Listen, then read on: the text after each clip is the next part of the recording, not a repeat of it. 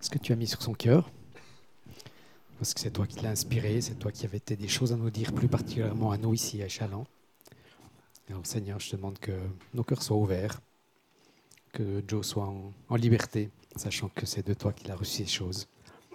Ouvre nos cœurs, ouvre sa bouche, et qu'on puisse euh, oui, tous recevoir un peu plus de, de connaissances, de présence, de communion, d'amour de cet esprit qui a tellement de choses à nous offrir. Amen. Amen. Amen. Merci Philippe. Ça va, vous allez bien? Ouais, ça fait plaisir de vous voir. Qui c'est qui part en vacances cette semaine? Qui c'est qui va au ski? Est-ce que vous espérez avoir de la neige? Très haut. non, trop bien. Ça fait euh, vraiment plaisir d'être avec vous ce matin. Euh, vous parler sur cette troisième personne de la Trinité. Euh, on a parlé de Dieu le Père, ce Père aimant, créateur, qui nous a voulu, qui nous a aimés. On a parlé de Dieu le Fils, ce Dieu qui s'est manifesté en chair et en os sur cette terre pour nous sauver, donné pour nous. Aujourd'hui, on parlera du Saint-Esprit. Je trouvais un peu intéressant, j'ai lu un livre qui s'appelle Dieu oublié. Dieu oublié, c'est un écrivain et pasteur qui s'appelle Francis Chan qui a écrit ce livre parce que c'est vrai que des fois le Saint-Esprit, c'est un concept un tout petit peu moins clair que Jésus, par exemple. Jésus, tout le monde est d'accord. Il est allé sur la croix, il nous a sauvés, il, a, été sacrifié et ressuscité. Ça, au niveau des chrétiens, il n'y a personne qui n'est pas d'accord avec ça. Le Saint-Esprit, ça devient un tout petit peu plus, euh, comment dire, sujet à discussion. Et donc des fois, c'est un peu ce Dieu oublié. Et ce matin, j'ai envie de partager avec vous Déjà, je vais vous poser une question et vous souvenez-vous-en parce qu'elle va être utile à la fin. Est-ce que tu es capable? Je vous pose juste ça. Essayez pas d'y répondre maintenant. Juste ayez-la quelque part dans votre tête. Du coup, le Saint-Esprit, c'est quoi? Ou plutôt, c'est qui? C'est qui le Saint-Esprit? Et la Bible, on va commencer au tout début, presque au tout début. Genèse chapitre 1, verset 2. vous voyez, on est presque, on est juste là. Et c'est vraiment, on va lire, on va lire le, le verset 1. Au commencement, Dieu créa le ciel et la terre. Or la, terre, or la terre était alors fort, informe et vide, les ténèbres couvraient l'abîme, et l'Esprit de Dieu planait au-dessus des eaux. L'Esprit de Dieu était là. Donc cet esprit de Dieu, c'est qui, c'est quoi, qu'est-ce que ça implique? Et c'est un peu ça qu'on va essayer de répondre un tout petit peu au début. L'esprit de Dieu. Le mot esprit, ça vient d'un terme euh, un peu suisse-allemand, enfin plutôt hébreu, mais ceux qui ont entendu l'hébreu, ceux qui ont entendu de l'hébreu, vous dites, ah, il y a quand même un peu raclement de fond de gorge. Rouar. Rouar. Vous voyez un petit peu le, les, similarités? Ouais, on, y est, on y est presque. Alors, on dit, hein, le, suisse allemand, c'est la langue qu'on parlera au ciel parce qu'il faut une éternité pour l'apprendre. Bref, commençons sérieusement. Donc, rouar, c'est quoi, c'est quoi rouar Qu'est-ce que ça veut dire? Rouar, c'est le mot qui veut dire vent, souffle. Super. Comment est-ce que ça, ça me parle de Dieu de l'esprit? Et souvent, on parle de l'esprit comme un vent, comme un souffle, comme quelque chose qui est là, qui, vient, qui, qui nous entraîne. Et c'est intéressant parce que Rouar, dans la tradition juive, ou dans comment c'est expliqué, en fait, c'est pas simplement juste un vent. C'est quelque chose de vivant. C'est pas quelque chose de juste une énergie terrestre qui se passe, c'est vraiment, c'est la vie. Rouar, c'est le souffle de vie. C'est le même terme qui est utilisé euh, dans la Genèse pour quand on lit le... Excusez-moi, on va reprendre un petit peu. Donc, certaines choses que je veux dire, c'est que c'est ce souffle de vie. Et ça, comment est-ce qu'on le voit? C'est intéressant, on peut prendre euh, par exemple Genèse 6 au verset 17, qui là parle du, euh, du, déluge. Puis je vais commencer à vous lire dans la Summer, puis après on va peut-être changer de version. Et moi, je vais faire venir le déluge d'eau sur la terre pour détruire sous le ciel tout être animé de vie tout ce qui est sur la terre périra. Et après, je vais lire une autre version, la, Louis II. Et moi, je vais faire venir le déluge d'eau sur la terre pour détruire toute chair ayant souffle de vie sous le ciel. Tout ce qui est sur la terre périra. Et là, animé et souffle, c'est le même terme, rouar. Donc il y a vraiment cette notion, c'est quelque chose de vivant. Quand Jésus, quand Dieu crée l'homme et qui souffle la vie, c'est son esprit, c'est rouar, qui est là. Donc il y a plusieurs utilisations qui se font dans l'Ancien Testament, comme je dis, c'est le souffle qui peut être utilisé pour euh, parler simplement de la vie d'un animal. La vie, l'animation, c'est le principe qui nous met en mouvement. C'est ce qui nous fait bouger, c'est ce qui nous fait vivre. C'est le souffle de vie. Le Saint-Esprit, c'est aussi une influence. Dire comment ça? Il fait ce qu'il veut. Et pour ça, je vais vous lire un passage. Il y aura beaucoup de passages aujourd'hui, donc si vous prenez des notes, je vais essayer de parler trop vite. C'est dans Ésaïe 37, au verset 7.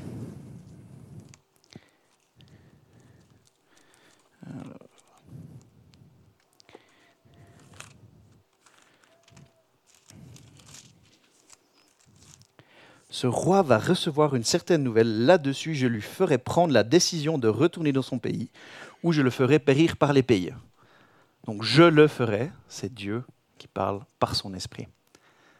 Et il y a certains moments dans la Bible où euh, l'esprit prend quelqu'un, va lui faire faire quelque chose, puis on ne sait pas trop ce qui se passe. Il y a des, éléments un peu, euh, un peu étranges où l'esprit vient simplement sur une personne, pas comme on l'entend aujourd'hui, où vraiment la personne perd presque sa capacité de, j'ai pas envie de dire réfléchir par elle-même, mais c'est l'esprit qui le contrôle pleinement. Et ça, on le voit des fois, deux, trois fois. Dans l'Ancien Testament, il influence même un âne à parler. Étrange. Donc l'esprit, il fonctionne sous l'influence.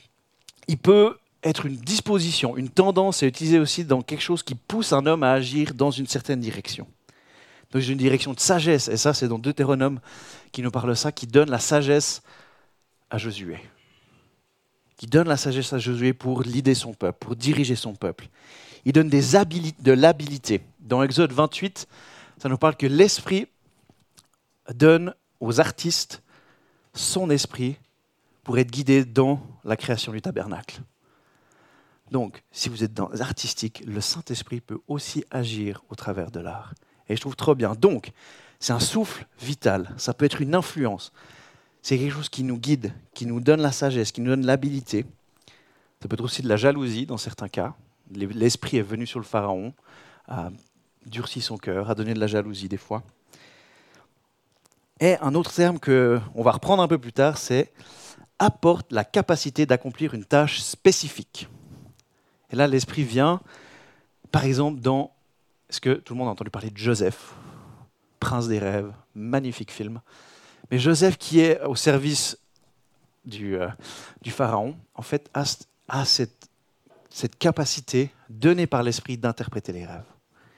Et ça, c'est une capacité que donne l'Esprit. L'Esprit, c'est celui qui influence les prophètes. On peut lire ça dans 2 Samuel 23 au verset 2. On va juste le lire ensemble.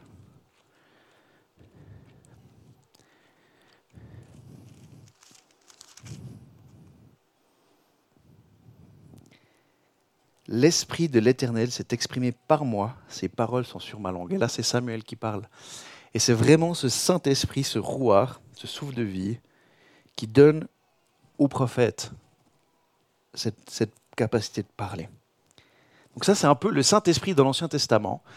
Il s'en va, il vient, des fois il va sur des personnes, puis après il se retire. Par exemple, il y a Saül, le premier roi d'Israël, qui euh, reçoit l'Esprit, qui est oint il y a une onction particulière sur sa vie pour être roi. Et tout d'un coup, l'esprit se retire. Et quand l'esprit se retire, Saül, il perd toute autorité d'être roi. L'esprit vient et se retire. Ça, c'est l'Ancien Testament. Ça va être un tout petit peu, différent dans le Nouveau. Mais deux, trois trucs que, que il me semblait important juste pour commencer, c'est que le Saint-Esprit, dans des caractéristiques, on va dire très, euh, c'est qu'il est créateur. Il est Dieu. Il est là dès le commencement. Il est omniprésent, il est partout. Comme nous dit le psaume 139, je ne peux pas m'éloigner loin de ta présence. Peu importe où je vais, il est toujours là. Il est omnipotent, il fait ce qu'il veut. Ça, c'est dans Zacharie 4, verset 6. Et il est omniscient, il sait toutes choses. 1 Corinthiens 2, verset 10. le Saint-Esprit connaît même les pensées du cœur du Père.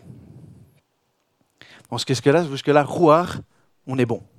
Dans l'Ancien Testament, il est là, il agit, il influence, il donne la vie, il parle au travers des prophètes, il agit comme il veut. Il va et il vient. Maintenant, dans le Nouveau Testament, qu'est-ce que, qu'est-ce que ce roi On parle plus, on parle plus hébreu. On est dans, enfin, la Bible est écrite, le Nouveau Testament est écrit en grec, et du coup, on va nous trouver des autres mots. Qui dire pneuma. Pneuma, qu'est-ce que ça vous fait penser à quoi Pneuma? L'air, poumon, et pneumatologie. Enfin, on est dans le même, dans la même racine. Pneuma, c'est aussi souffle, vent, respire la plupart du temps, dans le Nouveau Testament, c'est vraiment utilisé pour représenter l'Esprit de Dieu. Et le Saint-Esprit vient comme pneuma, comme souffle de vie. Il est là avec nous. Il y a un autre truc aussi que le, Saint que le, Nouveau Testament nous dit. Et ça, je veux le lire, c'est dans Jean 14, au verset 16 à 17. Et moi, d'ailleurs tu l'as, dit avant, ça tombait bien, et moi je prierai le Père et il vous donnera un autre consolateur, afin qu'il demeure éternellement avec vous. L'Esprit de vérité que le monde ne peut recevoir, pardon, parce qu'il ne le connaît point, mais vous, vous le connaissez car il demeure avec vous et il sera en vous. Il sera en vous. Consolateur, qu'est-ce que ça Qu'est-ce que ça veut dire? C'est un terme euh, où certains euh, vont dire un avocat, un défenseur, ça dépend un peu les, traductions. Le terme consolateur, c'est ce qui vient du mot grec parakletos, ou paraclète. On va pas faire de la raclette, on va faire de la fondue. Quelqu'un d'autre a eu la même idée que moi. Super, trop bien. Je ne suis pas tout seul. Parakletos, qu'est-ce que ça veut dire? C'est euh, un terme légal dans la tradition euh, grecque. C'est quelqu'un, c'est un avocat, c'est un défenseur, c'est quelqu'un qui, en fait, est notre témoin. Ce qui se passait, c'est qu'à l'époque, euh, euh, il y avait un juge, et le, but du juge, c'est pas forcément c'est le juge qui devait faire les investigations lui-même. C'est pas quelqu'un d'autre qui allait un procureur, etc. Ça n'allait pas dans tous les sens. Et en fait, si moi je voulais me défendre, il me fallait un paraclétos. J'avais besoin d'un témoin qui me connaît, qui est de bonne,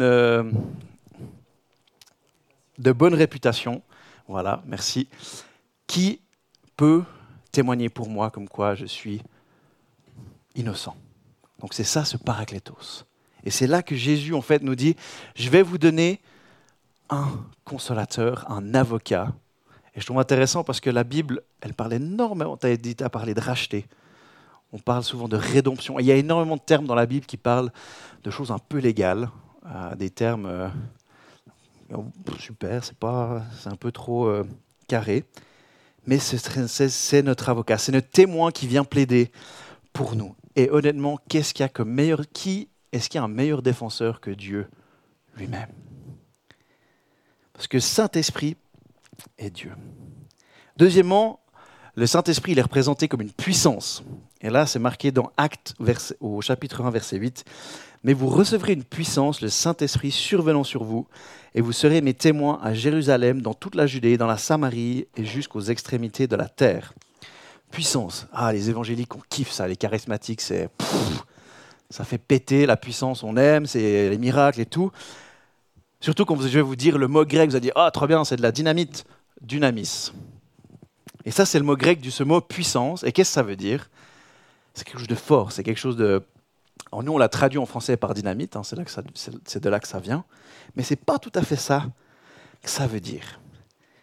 C'est, ce dynamisme, c'est puissance, pouvoir accomplir des miracles. Et la racine de ce mot, c'est dynamai. Dynamai.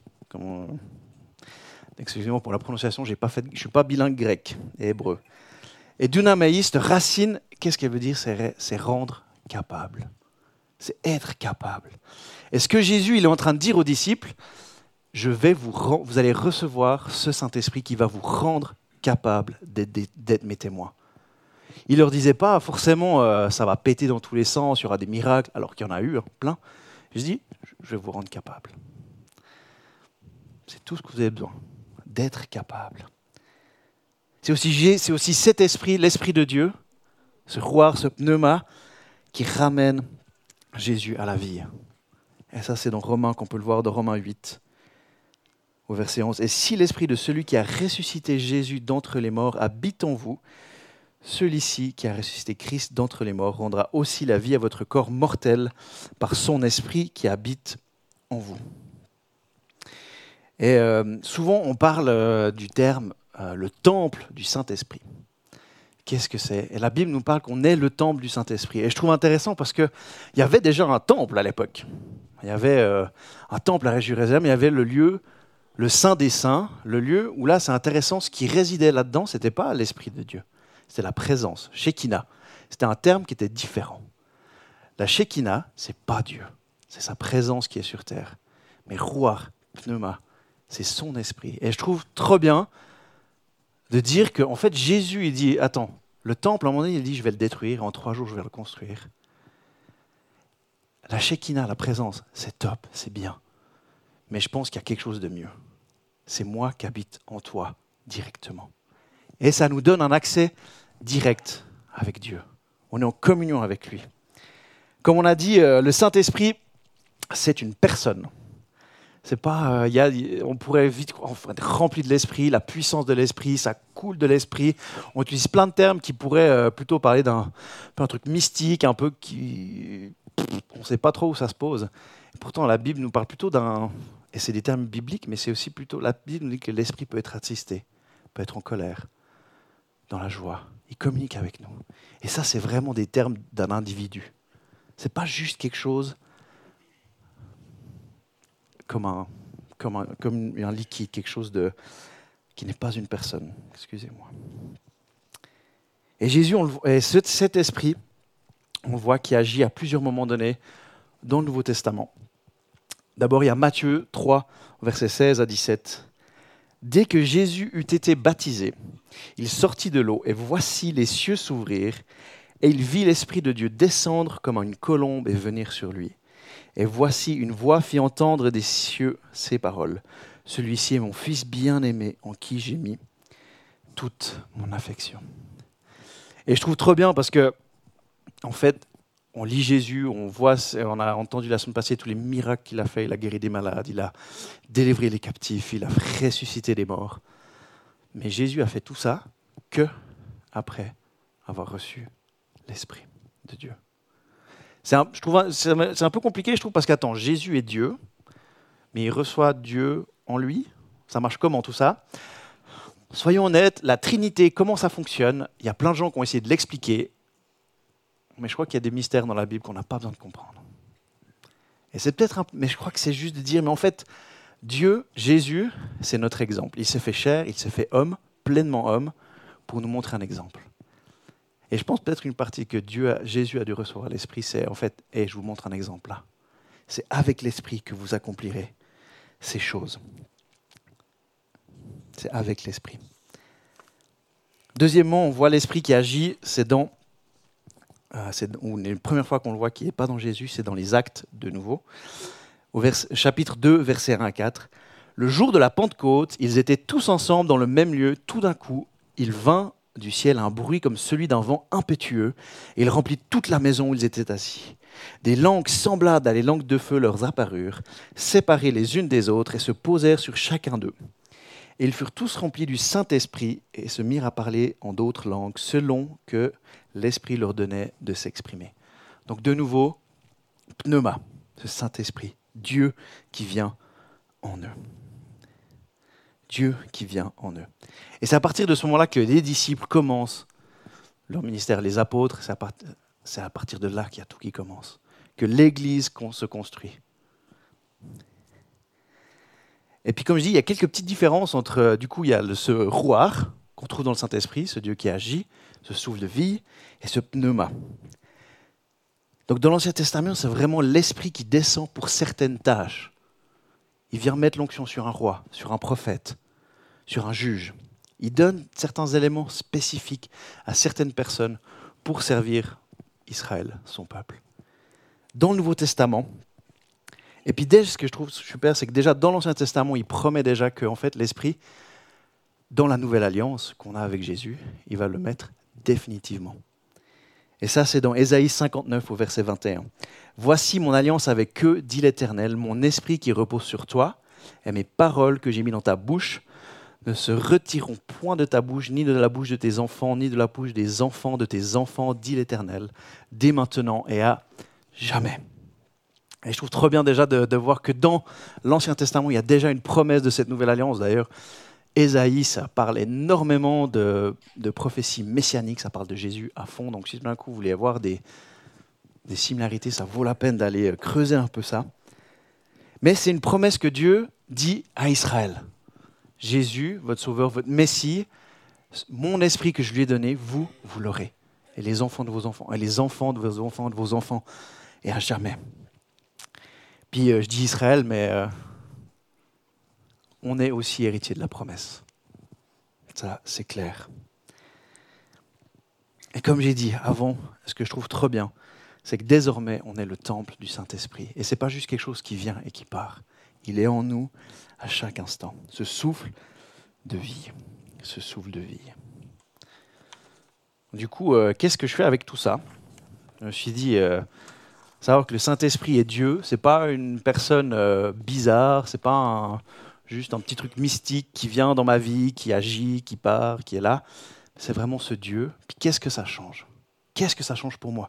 Parce que Dieu le Père, on pourrait imaginer, ben, c'est son amour, c'est de savoir que j'ai été voulu, créer à son image. Dieu le Fils, je sais qu'il m'a sauvé, que par lui j'ai la vie et la vie en abondance. C'est simple, mais du coup, l'Esprit, qu'est-ce qu'il fait en nous? C'est quoi? C'est quoi, son, quoi son action dans nos vies? Je suis trop vite. Et puis là, je voulais prendre Jean au verset 20, 19 à 23. Et ça, c'est après la résurrection. C'est Jean qui vient vers c'est Jésus qui vient vers ses disciples et qui leur, dit cela. Le soir de ce jour, qui était le premier de la semaine, les portes du lieu où se trouvaient les disciples étaient fermées, à cause de la crainte qu'ils avaient des Juifs. Jésus vint, se présenta au milieu d'eux et leur dit, La paix soit avec vous. Et quand il leur dit cela, il leur montra ses mains et ses côtés. Les disciples furent dans la joie en voyant le Seigneur. Jésus leur dit de nouveau, La paix soit avec vous. Comme le Père m'a envoyé, moi aussi je vous envoie. Après ces paroles, il souffla sur eux et leur dit, Recevez le Saint-Esprit. Ceux à qui vous pardonnerez les péchés, ils leur seront pardonnés, et ceux à qui vous les retiendrez, ils leur seront retenus. Je trouve euh, fort parce que Jésus, il a été mis devant les, euh, devant les, les pharisiens, puis on dit, mais euh, il n'y a que Dieu qui a le droit de pardonner les péchés. Il n'y a que Dieu. Puis Jésus dit, mais moi je suis Dieu. Est-ce que Dieu est en train de donner la même autorité à ses apôtres? C'est fort. Alors je pense que c'est toujours Dieu qui pardonne les péchés. Hein. Mais comme, comme ces apôtres savaient que Dieu pardonne les péchés si on est en Christ, on peut dire la même chose à quelqu'un. Si on sait que quelqu'un est allé vers Dieu, c'est humain. Et tes péchés sont pardonnés. Parce que moi, je sais que j'ai la conviction que Dieu, si on a une relation avec lui, il a déjà, il a déjà tout pardonné à la croix. Donc, mais du coup, ce que fait Jésus, il les rend capables. Est-ce que je suis capable? Est-ce que les apôtres étaient capables de pardonner les péchés avant? Non. Là, c'est le Saint-Esprit qui les rend capables, ce dynamisme, cette puissance, qui rend les disciples capables de la même façon que Jésus était capable. Il dit, c'est bien pour vous que je m'en aille. Il dit, vous allez faire de plus grandes choses et des meilleures. Parce que le temps de Jésus sur terre, il a été assez court. Son ministère, c'est trois ans. Dis, qu'en trois ans, euh, y a... on ne peut pas tout faire. Et Jésus utilise ses apôtres et après nous et les chrétiens qui viennent pour faire son œuvre. Le Saint-Esprit aussi, ce qu'il fait dans nos vies, c'est nous convaincre du péché. Ouf, on n'aime pas ce mot-là. Mais c'est plus utilisé dans un terme euh, communal. Et puis c'est souvent beaucoup plus utilisé dans le terme du salut. Ce n'est pas simplement le petit péché, euh, bon, mentir ou autre, mais c'est vraiment ce péché originel. En fait, j'ai besoin de Dieu dans ma vie. C'est souvent utilisé, mais en fait, j'ai besoin de lui. Et sans lui, je suis incapable. Je ne peux pas me sauver moi-même. J'ai besoin de Dieu, de Jésus. Et je trouve trop bien, du coup, on a vu cette action du Saint-Esprit, ça a rendu les prophètes capables, ils n'auraient rien fait sans l'Esprit. Les apôtres sont pleinement rentrés dans leur ministère grâce à l'Esprit. Moïse, Jacob, Josué, ça n'aurait pas été les, leaders du peuple d'Israël sans l'onction de Dieu, sans l'Esprit, sans ce rouard, ce souffle de vie qui leur a permis d'avancer. Jésus, lui, il a commencé son ministère que après avoir reçu l'Esprit. Que après ça. Et je trouve, comme j'ai dit avant, euh, dans le monde chrétien, le Saint-Esprit, on est un peu. Il y a les pentecôtistes qui sont euh, à fond euh, shabababa. Si vous n'avez pas le palais en langue, vous n'avez pas le Saint-Esprit. C'est, enfin, on va dire les extrémistes. Puis après, il y a les autres. Non, le Saint-Esprit, ça s'est complètement arrêté le jour où le dernier des apôtres est mort. Ce qu'on appelle des cessationnistes. Puis après, il y a les continuationnistes. c'est dur à dire. En anglais, mouthful. Voilà, ça, a la bouche pleine. Voilà. Donc il y a ces deux, euh, il y a ces deux spectrums. Et puis euh, des fois, on est vraiment à se taper, excusez-moi, mais à se dessus pour euh, ah non, moi c'est pas comme ça, puis c'est pas comme ça, puis et est-ce que, est que Dieu a encore envie d'agir aujourd'hui? Oui. Est-ce que, le est-ce que le rôle du Saint-Esprit, c'est encore nous convaincre qu'on a besoin de Dieu? Oui. Du coup, est-ce qu'on a encore besoin de son action aujourd'hui? Oui. C'est pas une option, c'est pas une option. C'est pas quelque chose qui peut, euh, ou dans notre vie chrétienne, on peut mettre de côté.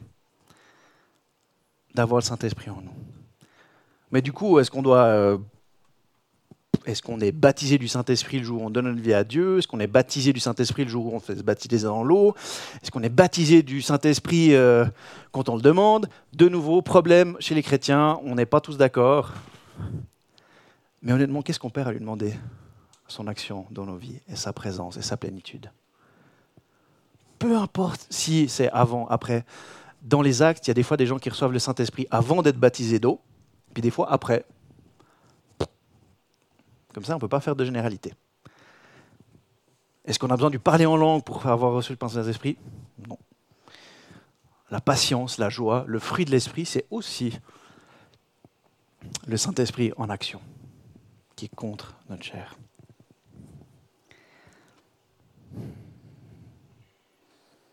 Et je, quand je faisais un peu mes recherches, je trouvais trop bien dans cette idée que le Saint-Esprit continue à agir aujourd'hui. On retrouve des, des, écrits historiques, pas hystériques, pardon, que certains ont peut-être pensé des hystériques, mais je suis sûr que certaines personnes remplies du Saint-Esprit ont déjà été nommées hystériques. C'est probablement toujours le cas. C'est euh, Irénée de Lyon, qui, euh, était un, des pères de la foi, presque. C'était un des tout premiers euh, théologiens. On dit même que c'est peut-être le premier théologien et qui a écrit euh, dans, des, dans des écrits vers l'an 180 que dans l'Église, il y avait encore l'action de l'Esprit. Il voyait des démons, des gens être délivrés. Il voyait des gens être guéris. Et il même écrit qu'il y avait des morts qui ressuscitaient. Et ça, c'était après les apôtres, après Jésus, après la période euh, de la Bible.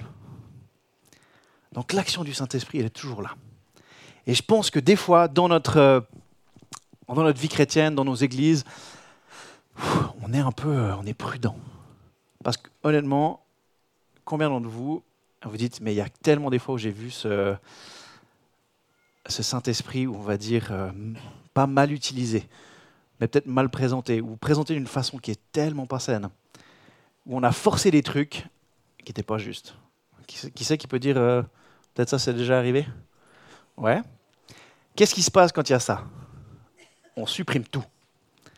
Et du coup, on ne va plus chercher le Saint-Esprit. Parce qu'on se dit, c'est un truc dangereux. Là, il y a un allumé qui a fait un truc il y a 15, il y a 20 ans en arrière. Ça a tout foutu en l'air. Et du coup, on n'approche plus ça. Je dis, mais ça, c'est les hommes. On est pêcheurs, on fait des erreurs, on va encore en faire. Et les allumés, il y en aura toujours. C'est vrai. Mais par contre, est-ce que ça, est-ce que ça, ça doit nous empêcher de s'approcher du Saint-Esprit? De le laisser agir en nous, même si des fois, ça ne nous met pas forcément dans une position confortable. certainement, la plupart du temps, pas. Parce que si je restais dans ma zone de confort, honnêtement, je ne ferais pas grand-chose. Je serais chez moi, euh, je ferais à manger, je serais sur mon canapé avec ma femme et mon fils. Je regarderais peut-être une petite, série télévision, j'aurais la famille à la maison. sympa, quoi. Trop bien, c'est mon samedi. Euh, si j'ai rien à faire, j'ai du plaisir, ça me repose, mais ça ne me construit pas. Alors, je suis heureux, c'est vrai, je suis heureux. Mais ça ne me construit pas moi, puis ça ne construit pas son Église. Quoique, le temps que je passe à investir de ma famille, ça construit son Église d'une autre façon. Quoique.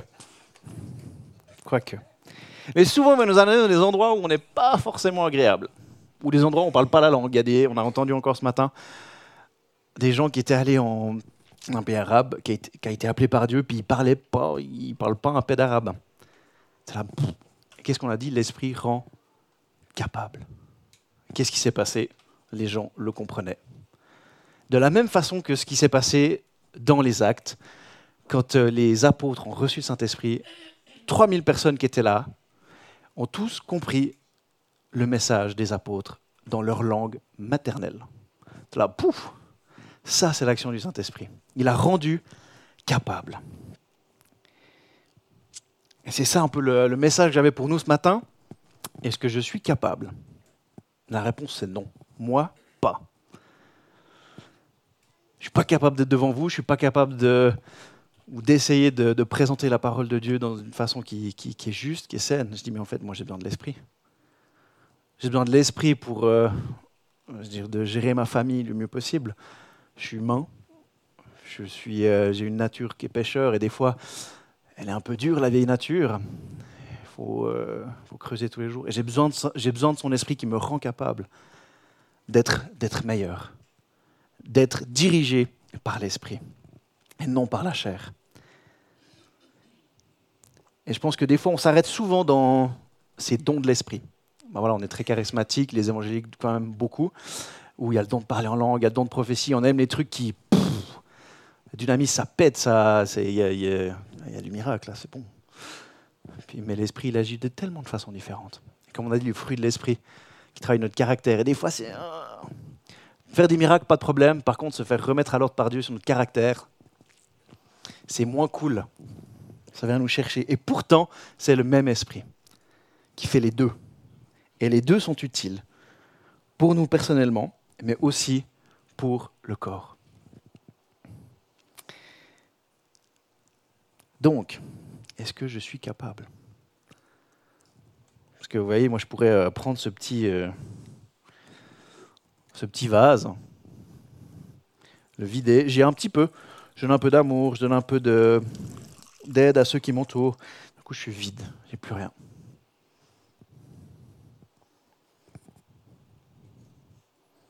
J'ai plus rien.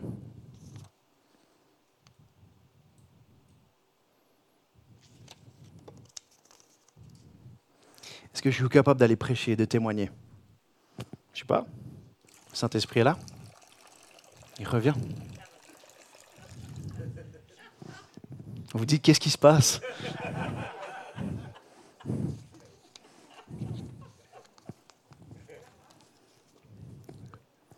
Est-ce que je suis capable, je ne sais pas, d'aller peut-être dans cet endroit où Dieu m'appelle? Certains d'entre vous, vous êtes appelés à la mission, peut-être en Suisse ou dans un autre pays. D'un coup, Saint-Esprit est là.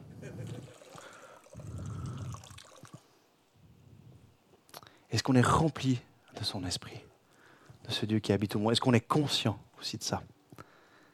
Est-ce qu'on repose sur lui?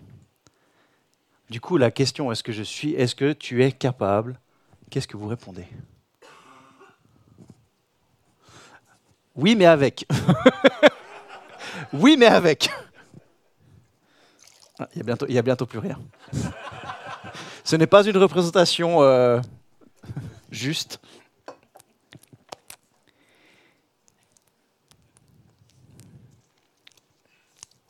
Et du coup, moi je voulais simplement qu'on finisse par... Euh, qu'on se mette devant Dieu. Est-ce que la louange peut, peut revenir volontiers?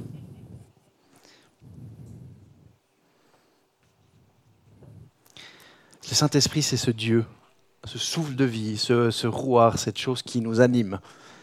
C'est pas simplement ce Dieu baguette magique, comment dire, qui vient tout à coup, ah, j'ai besoin d'un truc, je vais prier, le Saint-Esprit va venir, il va être là. Non, non, il est là tout le temps, il habite en nous, il est Dieu en personne, on peut l'attrister, on peut communiquer avec lui. Il intercède pour nous, il est ce consolateur, cet avocat. Il est ce Dieu présent. Est-ce que nous, on l'accueille comme tel? Comme j'ai dit, des fois un peu ce Dieu oublié. C'est un peu cette personne, on ne sait pas trop où elle se pose, on ne sait pas trop ce qu'elle fait. On dit Ah, très bien, il y, a, des miracles, c'est le Saint-Esprit. Mais il n'y a pas que ça. Il y a tellement plus. Et ce matin, je vous propose simplement de. On peut simplement prier les, euh, fermer les yeux, là où on est. Et puis on va vivre un temps de se mettre devant Dieu.